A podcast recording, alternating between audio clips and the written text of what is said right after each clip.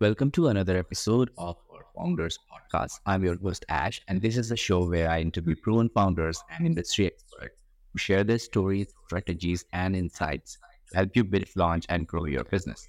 In this episode, I talked to Tobin, the co founder or primary founder of Virtual France. actually.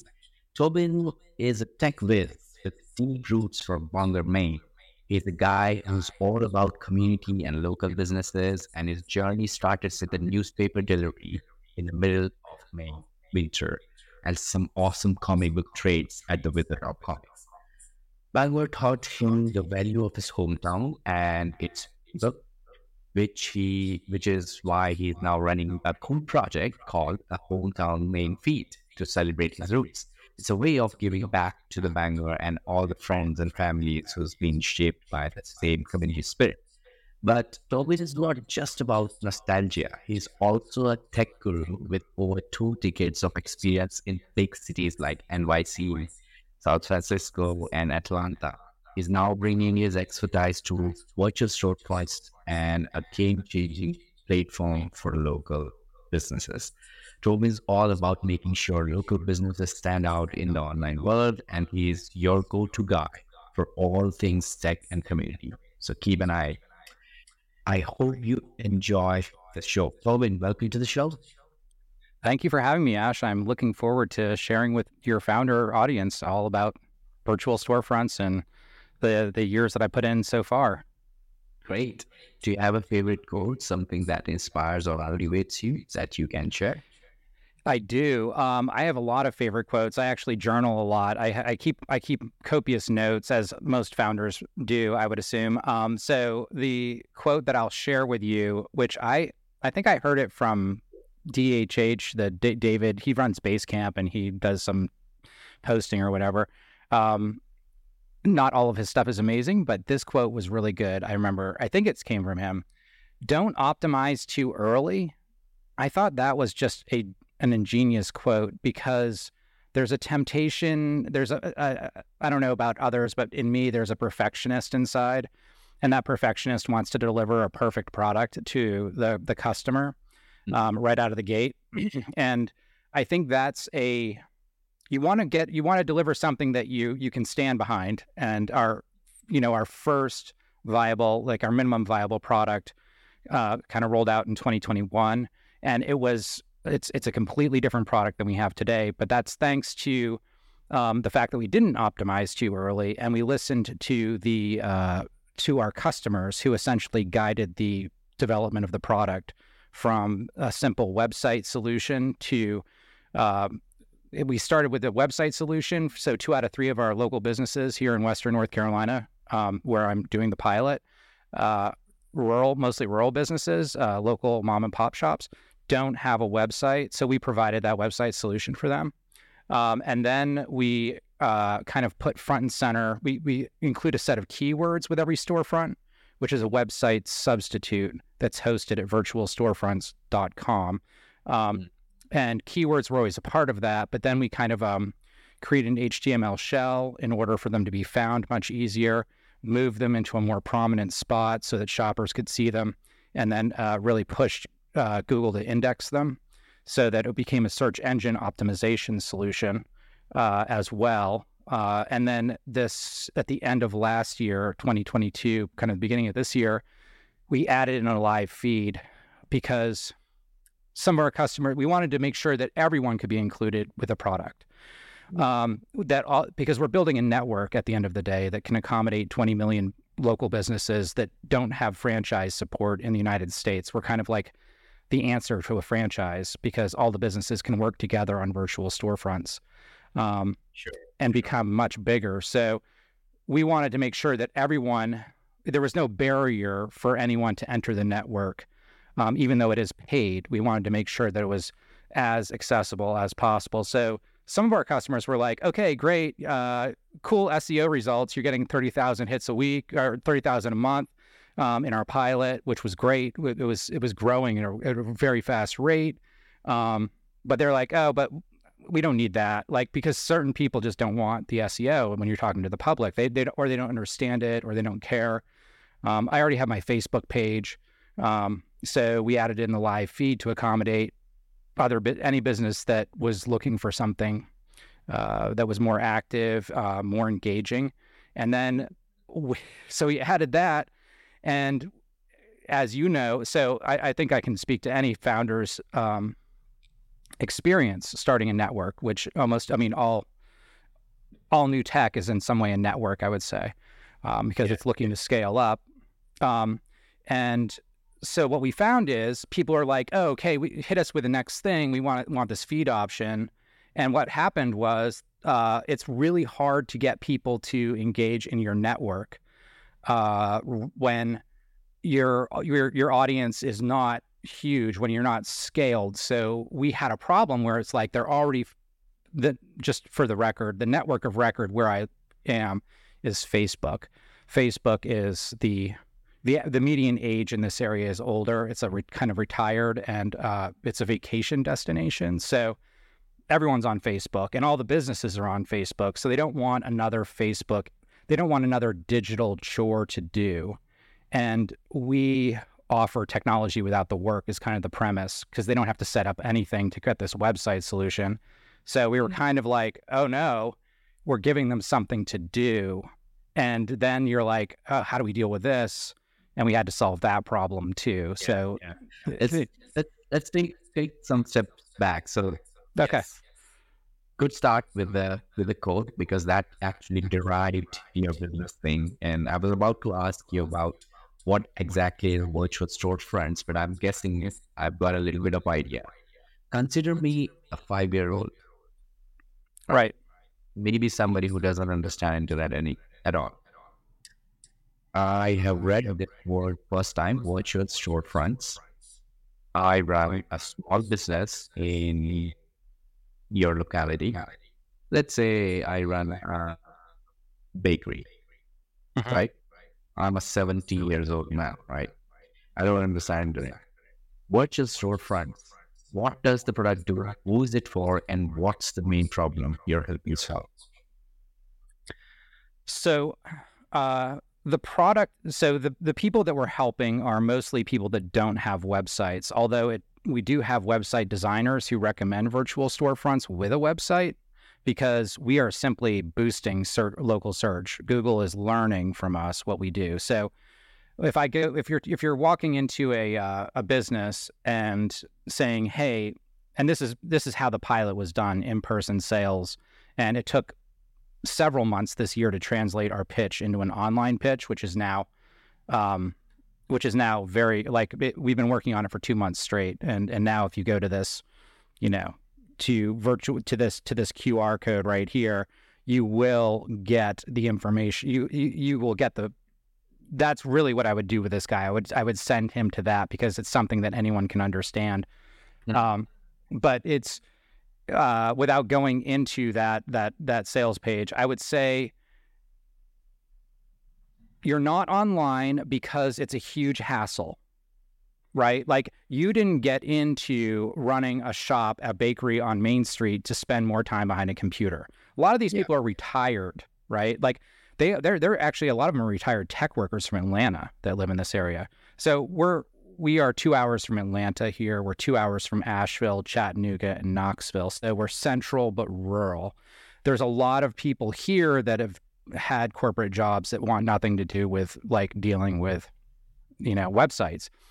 If they do make a website, they have to register the domain. They have to for, not forget. They have to find a host. There's an entire litany, you know, and, and the internet's constantly shifting right? Mm.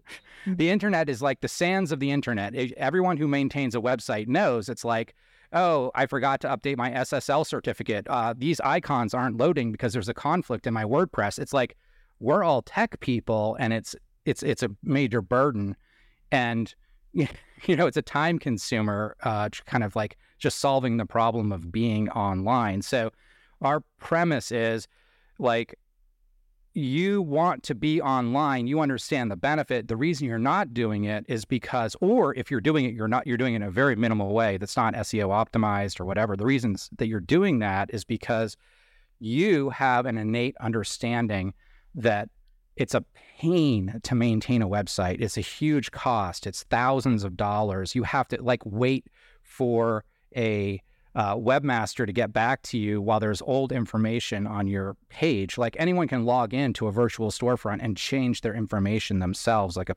Facebook profile. Um, and so all of their outbound, they control their outbound information, even though it's not a technical experience for them. It's a consumer experience for them because it's it's a profile on a network. So they so our value prop to them is, yeah, I get it. I understand why you didn't build a storefront, you know, or I understand why you didn't build a website because who wants to forget to register the domain and then the Korean, you know, the Korean company is selling fidget spinners on it because they repurchased it because there's traffic and whatever, and then you don't have any control over it. A lot of variables that people don't want to deal with. It's with virtual storefronts. Essentially, you go, you make the purchase, and we and it takes five minutes to make the purchase for them. We then assign that to a contract worker, a merchant ambassador. They build it out, and you just receive a text link on your, you know, on your cell phone, like boom, in about five to seven days, and it's built for you. Um, we might call and do an interview. Uh, we scrape from all of your online profiles, but it's a fully opt-in uh, build of someone's online identity uh, and we include a set of keywords. We include all of this robust stuff that people know has value. They aren't dummies. They know it has value. They just know that the value, that what they can do within the website framework is they aren't white collar workers. Like they're limited. Either they're going to dump $5,000 into it um, and do it right uh, and then give themselves like a, you know, flashbacks to pulling their hair out and dealing with all this stuff, or we just take care of the problem for them. So, so, so, okay. So let me reiterate it what I have understood is virtual storefront actually connects with people who would like to have an online identity or they don't care about online identity, but you let you explain them how they how you can help them gather all the data available on their profile or their service or product, whatever they're selling or doing business with yourself without asking them hundreds of emails, put them all together, get their content ready, put all that content in a one ident- online identity. So it's not you're not com- directly comp- in competition with Shopify because it's like an online store for people who are running stores. You're not in competition with Wix because it's a website builder for people who want to build a web. You're actually standing alone there because you're actually a one click solution for people who do not have an online identity and they don't sometimes they don't care but when but they understand the importance of it and you make it super easy for them right by hooking all these all these um, gears together things just work yeah is that right that that is that is 100% correct. It is it, it, the the competitive space that we're in is a little weird and actually a lot of VC has stayed clear of this because we exist within a competitive space with Facebook and Google. Um, you know, I will tell your other founders that there's a lot of blind spots. There's a lot of white space to build companies like this um, that exist within big tech, and it's just a matter of figuring out how big tech is failing um, and big tech is really failing, like in in a lot of ways. I mean, I'm not saying that it's you know it's going it's going broke. It's obviously like Google and Facebook and these behemoths are really making a huge amount of money, but they're but they're but they there's a lot of openings, I guess, is one way to say it in deliverables. Um, to the population because, for example, Facebook would be look at, looked at as a direct competitor in this space because everyone in my market, everyone in the United States pretty much who's serving a retail market maintains a Facebook profile, a Facebook page. Um, now, Facebook is first of all, their pages Facebook is impossible to navigate because it's just it's it's a clutter. It's it's a it's a cluster of distraction. Number one, but number two, even more interestingly, Facebook's goal is to keep everyone, including yeah, it's yeah. yeah, right. So waste everyone's time, for lack of a better word. Facebook has essentially taken on the role of television for the 21st century. Um, they, they, what they want is they want people to click like about, you know, oh, there's trivia night at Hoppy Trout. I'm going to click like. But I don't want, Facebook does not want me to get out of my seat and spend three hours at Hoppy Trout. Facebook wants me to continue scrolling so that they can sell advertising. I did the numbers recently, and it costs about $240 million a day to run Facebook, to run Meta. So, like, but they're not changing their business model anytime soon. Like, part of why they're not really equipped to get local business owners information to local businesses is because that's like if they actually achieve that objective in an effective and efficient way, then they would get then people would spend five minutes on the platform, not 50 minutes lost on the platform scrolling through reels. Um, if it was easy for a, a, a, business owner to post on Facebook, right? Um, and they could just get in there, get to their page, somehow find what they need to find among all of the clutter, um, get to their page and not get distracted and not like, and they're able to just get the job done in five minutes. Mm. Then Facebook loses revenue for the 50 minutes that, that that that business owner who really just wants to go and get their business done in an enterprise solution kind of way. Um, they're just another set of eyeballs for Facebook to sell advertising to. So Facebook can't really be aligned with that with those interests. We're actually in because we're a startup, we're we're able to align ourselves with the interests of our of our customer, which is getting customers in the store, um, getting information out efficiently because they pay us to be in the network, mm-hmm. right? So because we're an enterprise, we're essentially we're an enterprise solution for the smallest companies, right? Yeah. So an enterprise solution doesn't say, "Hey, we're here to waste your time," and like make things distracting and you know yeah. yeah. yeah it's the opposite. Uh, that's what that's what the high tier level development is is enterprise solutions. We're yeah. simply an enterprise solution for local businesses. Local business right. Yeah. And I, I want to i want to talk about where the story began and where the, the idea came from but but before we go into it i'm eager to learn more about the person behind this venture. You know, can you take us back to your roots? Share with our listeners about your upbringing, your childhood, and how did your early experiences shape your journey and eventually led you to become an entrepreneur? Sure, I'd, love to talk about that. That is a major part of um, why people do things, right? Like, why do people build technology? There's some formative experience at the beginning that really makes things matter. And for me, I was born in Maine, um, and Maine is a very the town that I was born in is Bangor, Maine, which is in central Maine. Uh, it's about 100 miles north of Portland, which is the major city in Maine, and uh, that's really it's 35,000 people, the third largest city in Maine. Uh, it's a tight knit community. Um, I don't know if you know the Morrissey song uh, "Every Day Is Like Sunday." That kind of reminds me of of Maine, uh, but it's um, in any case it's it's it's a place that uh, it's a small community. Uh, everyone knows each other, and I had a lot of jobs growing up there.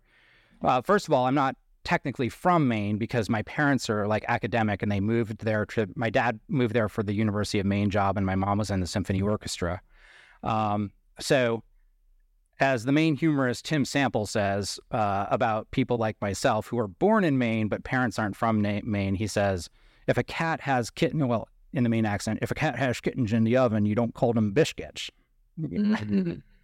so I'm not officially a Mainer. Yeah.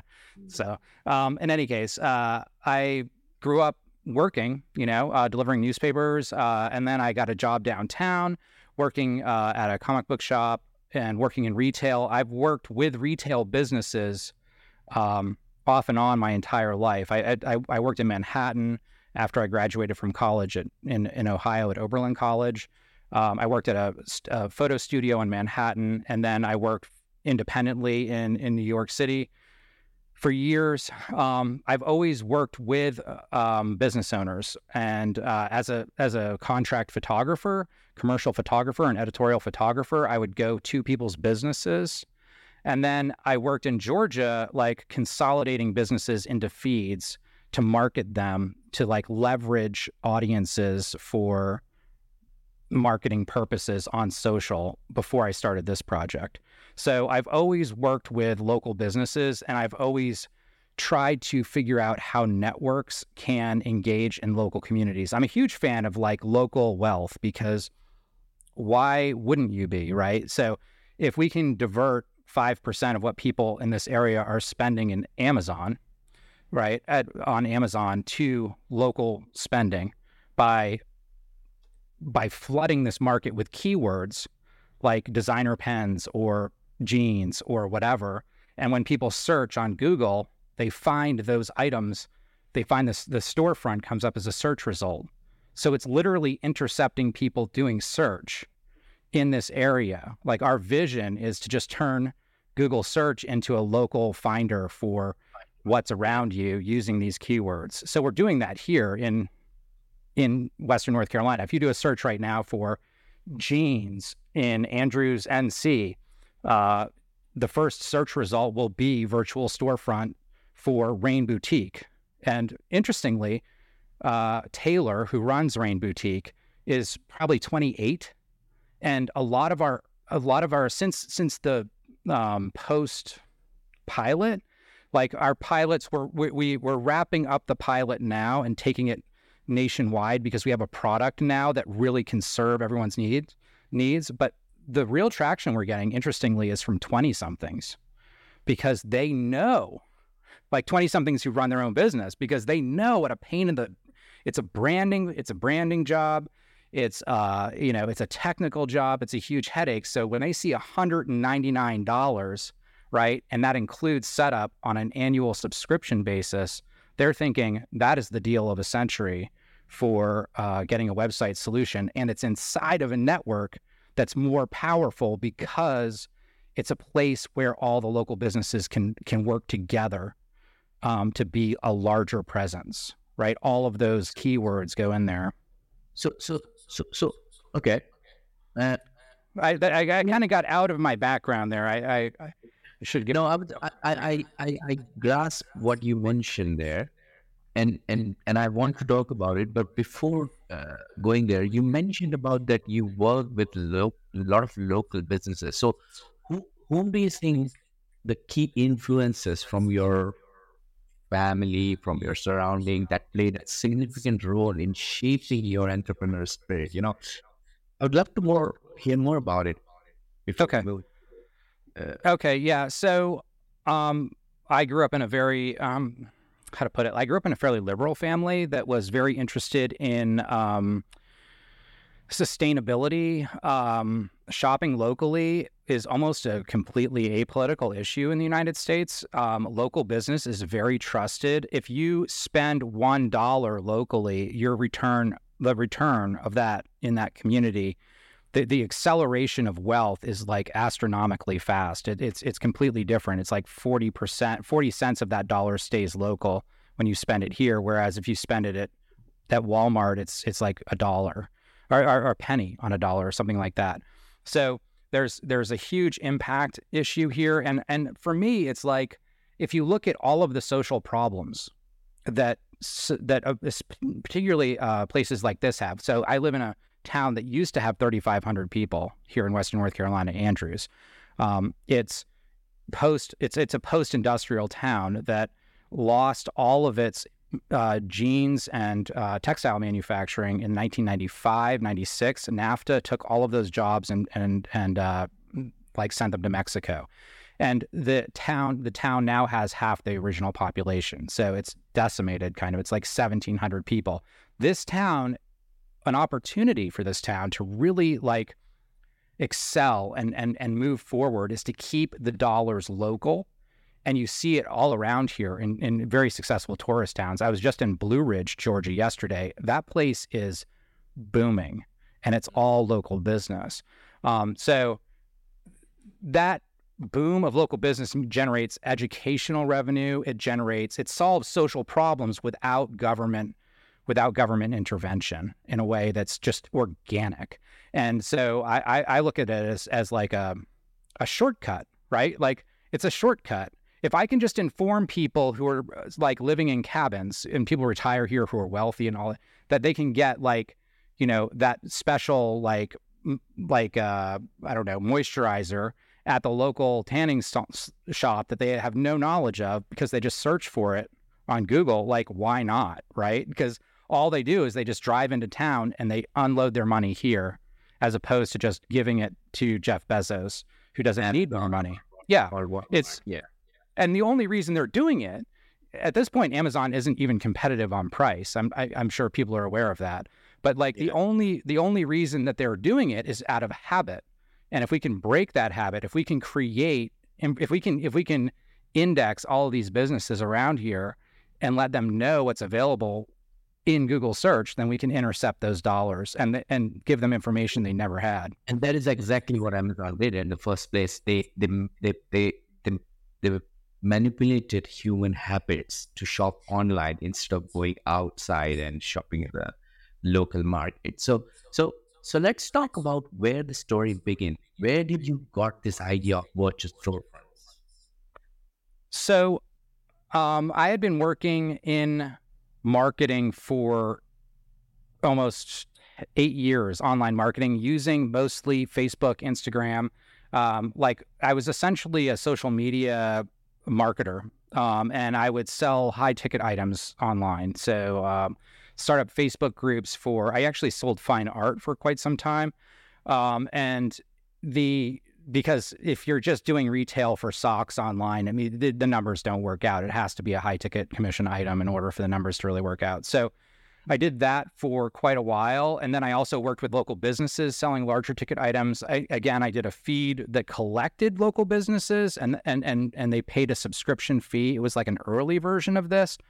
Um, so I had quite a bit of experience working with local businesses, and I was kind of problem solving, like troubleshooting how to use the scale of because one of the things local businesses have an advantage of is that there's a lot of them, right? Mm. Like there's a lot of small businesses in the United States of America. It's like it employs 50% of the people in the country. It's very common that these businesses exist.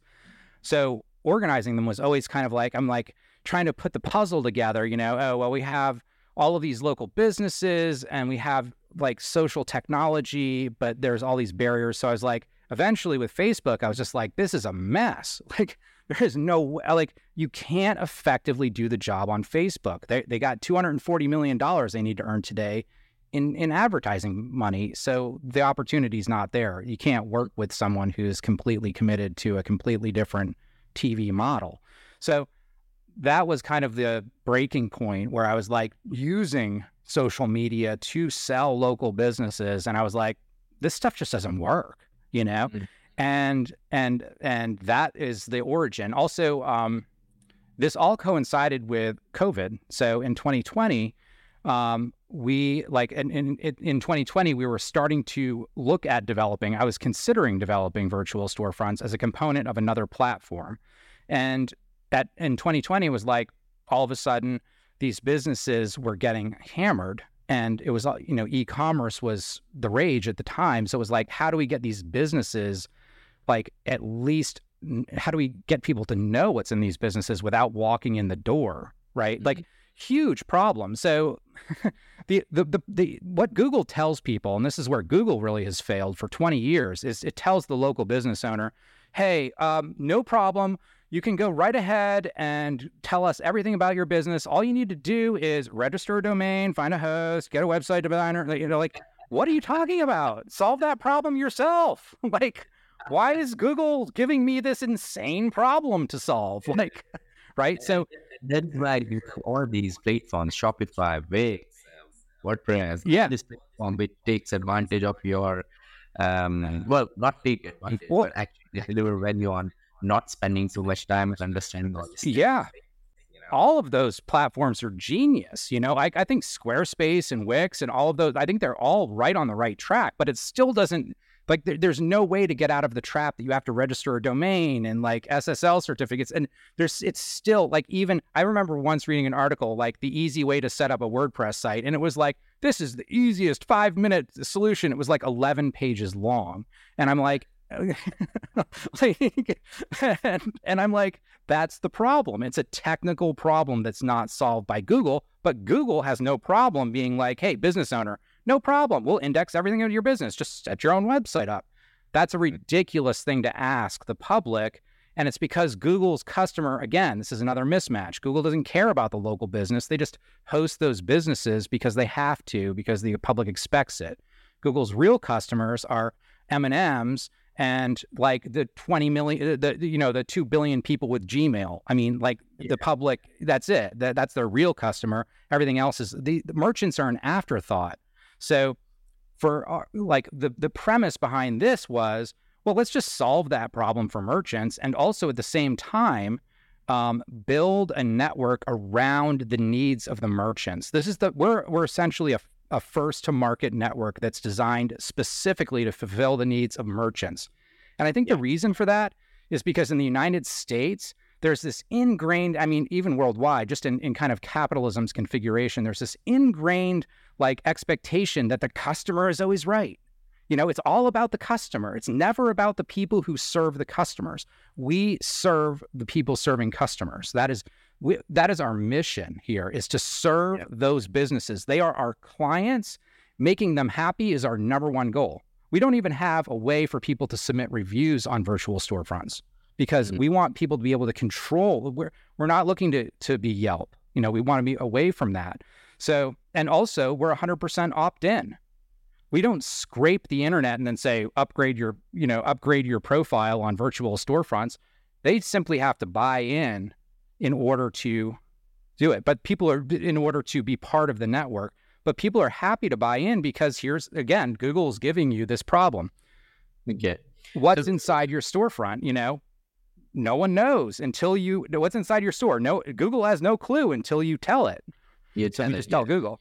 Yeah. So, so tell, tell me tell me one thing. A lot of founders or a lot of business owners they struggle with the fact that they don't know how to market their business. And you're coming into the scene, telling them for for 100 200 dollars 200 bucks they you will set up their help them set up their online identity with virtual storefronts but you will also make sure that they will get a lot of traction right, with the help of google the mighty google to be to be fair yeah Could mighty google yeah. walk me through the step-by-step process what your storefront does in order to provide a storefront, let's say for me, for a bakery shop, and yeah. how you optimize it for locally uh, for me so that local people can come and buy the bread I make from my mom's secrets recipe?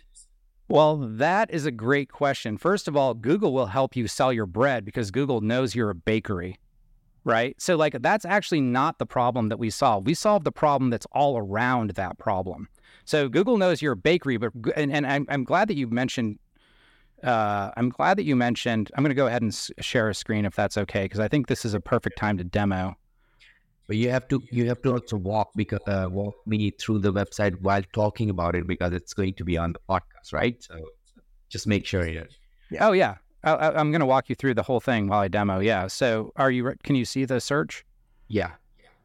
So check this out. We're going to look at woodworking woodworking crafts in Andrews, North Carolina. Mm-hmm. Do you see this result right here? Mm-hmm. This is our local bakery. Okay.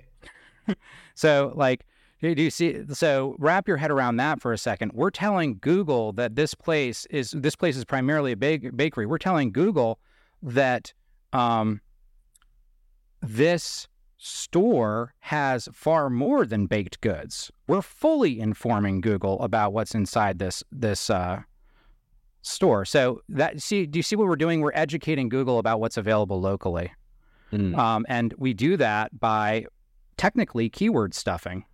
This is something that Google says is a huge no-no. Mm. But right, so this is a list of keywords inside a virtual storefront that describes the business. But here's Google's dilemma. We're providing authentic, collaborative information with these businesses that Google doesn't know anything about, except that you can get bread there. Google does know that. Google knows you can get beer at the brewery. Google does not know you can get hummus at the brewery. So it's so we're providing all of this authentic information. You can see woodworking crafts is right here. Hmm. right? So we're we're explaining to Google that this unique business, which has indeed woodworking crafts, um, is uh, is is a, the local bakery. Strange, right? Okay. So yeah. that's the kind of premise that the, the our premise is that is that we need to make sure that the businesses that, that the businesses are fully described um, with the keywords. And again, this this list of keywords, I, I will stop sharing now. Um, this list that list of keywords is technically keyword stuffing, right? So Google says never do that. Like that's against our rules. You're keyword stuffing, right? And technically we are, but at the same time, we're actually At the same time we're like, here's how we present authentic information to you. Now, your machines can make a decision about how they want to use it. And it's really, at the end of the day, Google's obligation when there's good quality information. It's Google's obligation. And I'm sure there's some founders out there that this will get your brain churning. But like, like when you give Google legit information in whatever form it might be, they Google really has to get over it. You know, like the question is I understand that you have stopped keyword and you genuinely want to tell Google the information, but not necessarily every page ranks on the first page of Google, especially for these keywords. Because right. I've heard it, I'm not a SEO specialist, but I've heard it from several people from in my interviews, etc. That it's not just about giving the information; it's also about backlinks and and and and I don't know press release. Right. There's there there's there's a whole lot to SEM. Yeah. Like the the art form of SEO. I'm not what I, what I'm what I'm getting at is that the art form of SEO is its own thing, right? Mm. But but like the perfect SEO page is a landing page of marketing copy that no one reads that's completely useless to someone who lands there. Right? Like right. that's what Google is telling us is really useful, right? So what I'm saying is Google's simply going to have to adapt to the future of how information is presented to it. Like, like so I'm not poo-pooing on what people what the, the the wisdom of SEO because I understand that there's a huge amount of information, but at the same time, Google's job is to know things. And if it can't, if, if it if it refuses to know things because those things don't come in the exact form that it dictates, then it's failing at its job.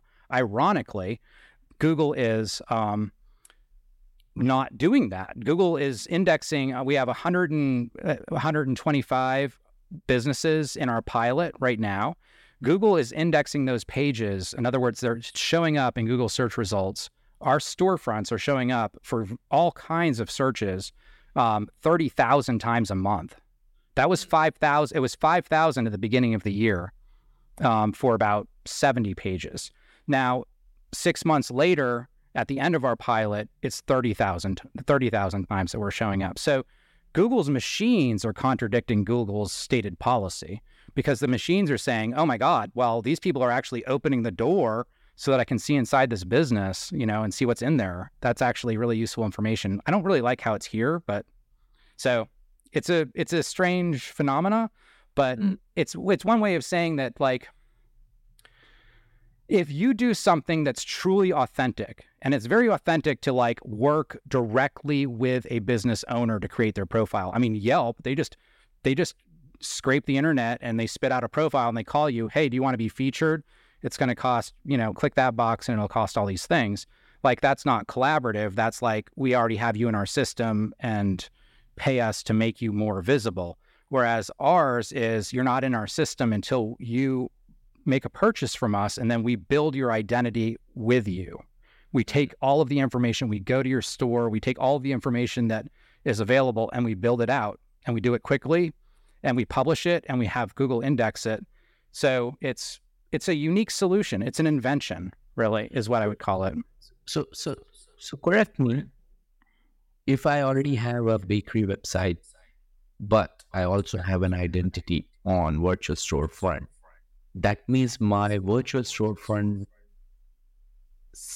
um, subdomain website will rank on the first page and then people go on that page and then they click on my website link to go on my website right so this is this is a really in the weeds question because what Google does in search results is actually multifaceted and like no one really knows what the secret sauce is. I can speak to what actually happens in many cases. So the three different ways in which people might find um, homespun hobbies if they're looking for bread or if they're looking for something that's more common. Google really, like the Google business listing, understands that. Google's machines know that bakeries, and sometimes they're wrong. Like they'll say they have cupcakes, but they don't have cupcakes. They just assume they do because they're a bakery.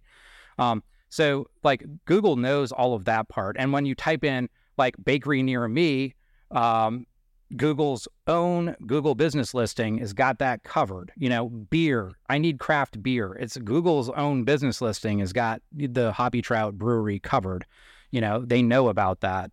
Um, it's the the person's websites, generally speaking, these websites, they don't have much information. They they have most people's business websites have significantly less useful information than a virtual storefront does.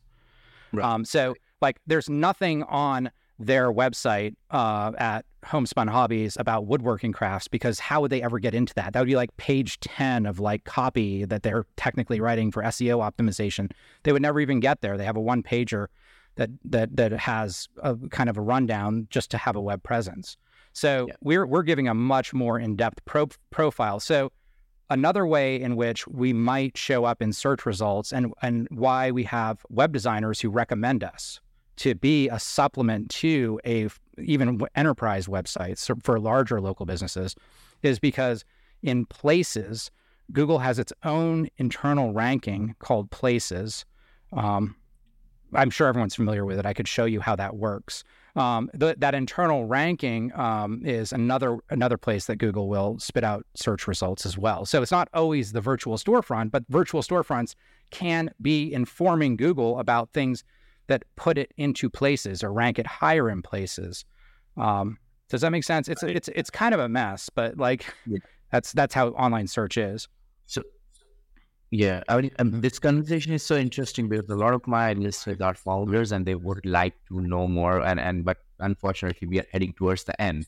So I would like to take, I would like to pick from your brain three tips for founders which they could use on their website to rank on number one, let's say, from somebody who already knows how to do it?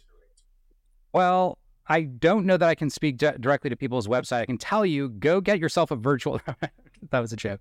Um, no, but we, we like. Um, I think that there's. I will give a search tip. I think that is a very um, that that kind of spans the ages. Uh, I actually had this experience yesterday at a live edge wood shop. So we were at this place uh, that creates these almost conference tables, right? And they have beautiful tables, but all of their branding, none of it says conference tables. So here's my SEO search tip is think about what you're doing, not in terms of necessarily. I understand that most people who are doing search, you have to think in terms of what the searcher is looking for, not in terms of like what you use as lingo internally. Um, but also think about how what you're doing is um, can be reframed into another useful thing, right? So everyone who's doing something, if you're putting your life into something, which founders are, what it's exactly what founders are doing if you're putting your life into something, then and it's growing and you want it to grow, then it has to have like three, four, five different kinds of facets to it, right? And if and, and it's really because you're a translator of everything that you do by default, which is a huge job that all founders have, and it's a very hard job. Um, you know, you it's you're in charge of the language and you're in charge of like the communicating and under, making people understand what you do. If you figure out what it is you do that you can look at that live edge table, you know, and that's what's said live edge table. And I walked in when I walked into this customer, and they're like, I said, I said, this, this is a conference table. I would put conference table in your storefront because we're talking about we're talking about um, wood pieces that are five thousand, six thousand dollars each, you know, and and I'm like, this is actually a really economical conference table that you're selling here And they were like, oh, we never thought of that. I'm like, they don't have it on their business card. They don't have it anywhere. They don't have it on their website. That kind of thinking, like reframing what you do in another use is, I think, I think it's a, um, it's a challenge to step out of your own frame of reference, your own point of view. You could talk to other people about how they see you as well. That's also getting that feedback is great. So that would be one thing I would I would recommend is figuring out how you fit in all kinds of different places. Do you have any tools which you could recommend to our listeners to yes. understand how to think differently or come up with different keyword ideas? Yes. Well, I, I since we're talking to founders, I think that it's important to um, I think I should just talk on a on a more um, elemental level about like how I operate day to day um, like essentially like personal hacks on how to get productivity hacks. And one of those is uh, one of my my number one productivity hack is, and this is this is helpful. Almost very rarely is it not helpful. Um, is to is to document what I'm doing every day as soon as possible. When I get a breather, I go back. I block every three hour time period of my day into a notes app um, and it's an ongoing chronology of, I mean, it's a diary, as, as you would call like a, a work diary. Um, but if you go through and you just write down, if everyone who's watching this video right now goes to a notes app and says and, and, and writes the date at the top for yesterday, and then chronologically goes through and just writes down everything that they've done, you're going to make so much more sense of what you're going to be doing now and in the future because you see what you see patterns in your own behavior in your own um, it's like you are prioritizing your own self all the time your your own time as a as a as a founder. And if you can actually look and see how you're prioritizing it it's much easier to make the next decision.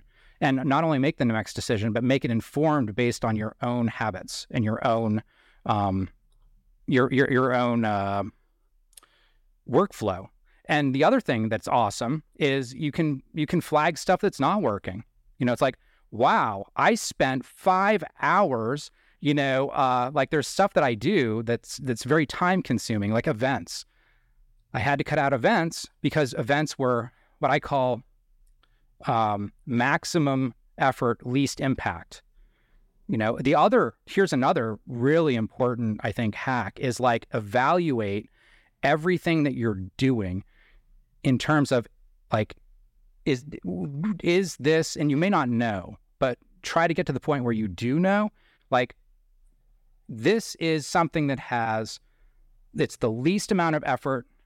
It's it takes the least effort from me because you're just one person on a timeline. I'm actually a solo founder so it's it's kind of crazy. I do have a lot of help. I, I do have a lot of assistance and i don't do technical development. I guide it but i don't do it. So but look at what you're doing and say what is it I can do that has the least amount of effort that has the most impact? Like for us, it's like sales, or, you know, it's like sales. If I sell 10 storefronts, you know, next week, every, every conversation with, um, every conversation with funders is going to be easier.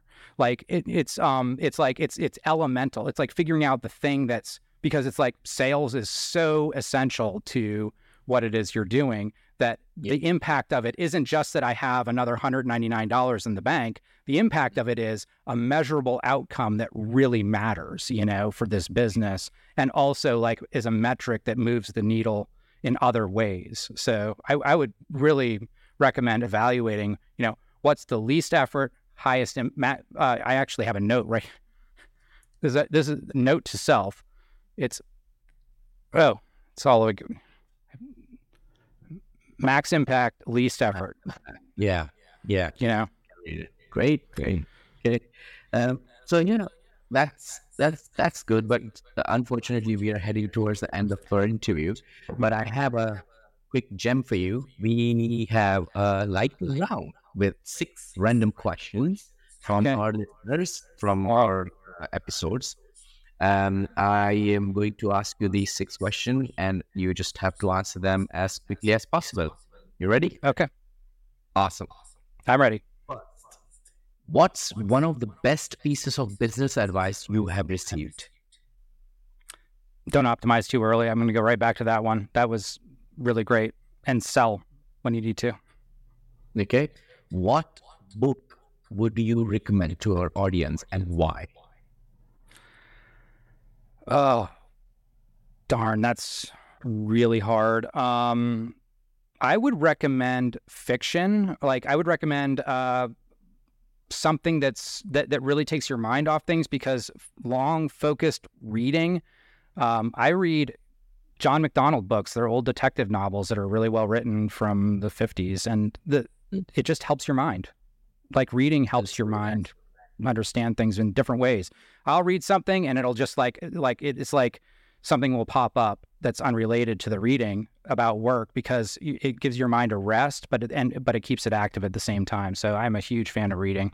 I'm also the son of an English professor, so I'm a little biased. okay. What's one attribute or characteristic in your mind of a successful founder? Um, not doing things. so, um, not reacting like this is you like a lot of the times you really have to keep your cool because there's a lot coming at you. And if one of the maxims of life is you can't control what happens to you but you can control your response to what happens to you. And i've found that controlling my response to what happens to me really helps. And also knowing um, things that have negative inca- impacts and like just avoiding those things uh, almost like a um, like just by just just just um, by habit would be even if it's not like convenient i will avoid things that are that are negative. Um, but yeah just how you react you know? It's it's a it's a lot of it's a lot of work to to not react. The queen of england used to do say that you know? Yeah yeah yeah her job was to like not not get involved you know or whatever yeah. uh, Okay, what's your favorite personal productivity tool or habit? Um, well, Simplenote is my number one productivity tool. If um, every my the it's it's the automatic, it's Automattic's. Uh, so essentially, it's uh, WordPress's free tool. It is it works on every single device. Um, it is amazing. I use it for publishing. I publish a timeline called VS Headlines um, that's just a simple chronology, um, starting with most recent at top.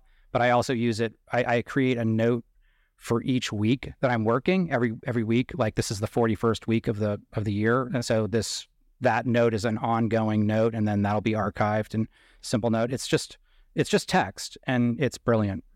Mm. What's a new and or crazy business idea you would love to pursue if you had time? Are you looking for the craziest business idea or okay. So all right. I think that who whoever does 3D printing needs to 3D print um, toilet paper holders with, with, like Elon Musk and with uh, I don't know, like Mark Zuckerberg, you know, like 3D printing toilet paper holders for for like tech figures that are you know are, are tech icons. I think that would be funny. Yeah, that's nice. That's nice. And last, I mean, that's really really random. Yeah, but yeah, yeah. And last uh, last question is: What's an interesting or fun fact about you that most people don't know?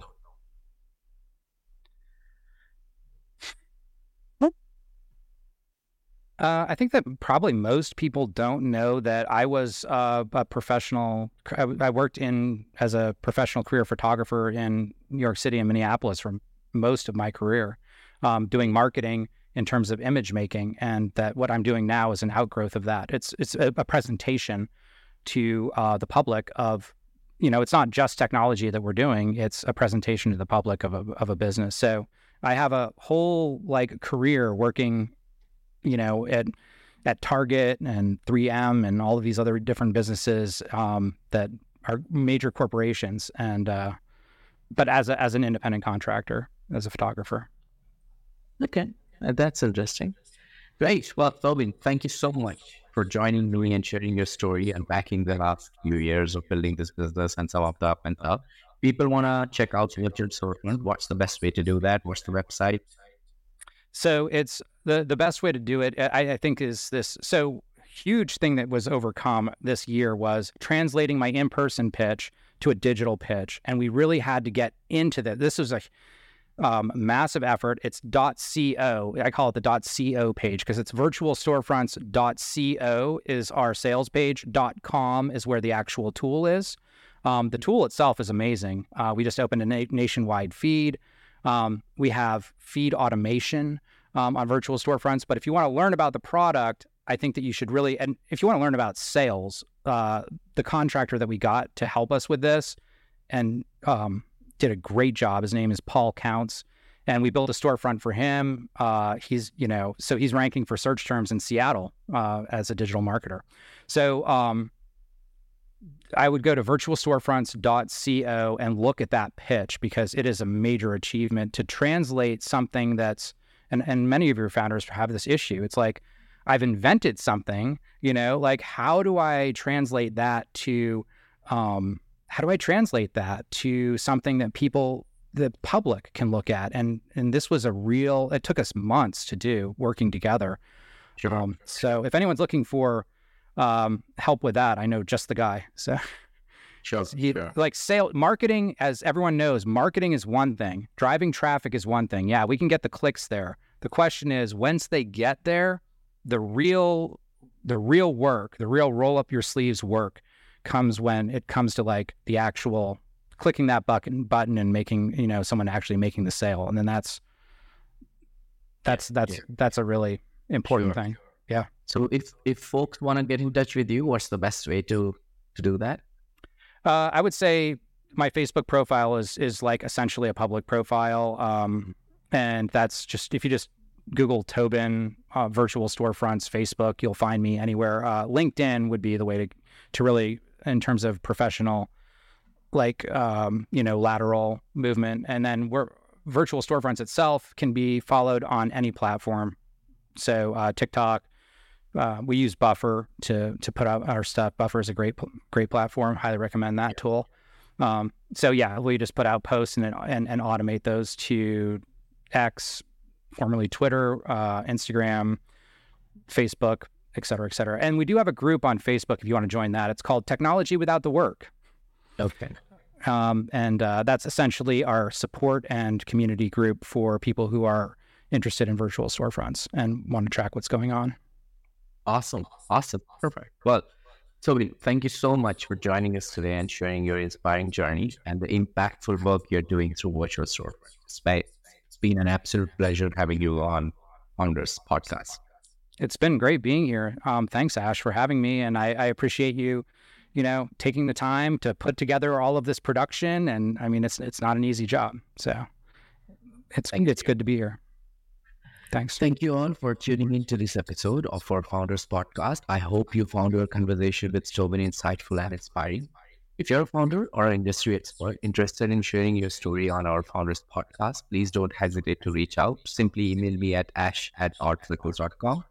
If you enjoyed this episode, make sure to subscribe to our podcast and stay updated on our future interviews with proven founders and industry experts. Stay inspired, stay motivated, and keep building.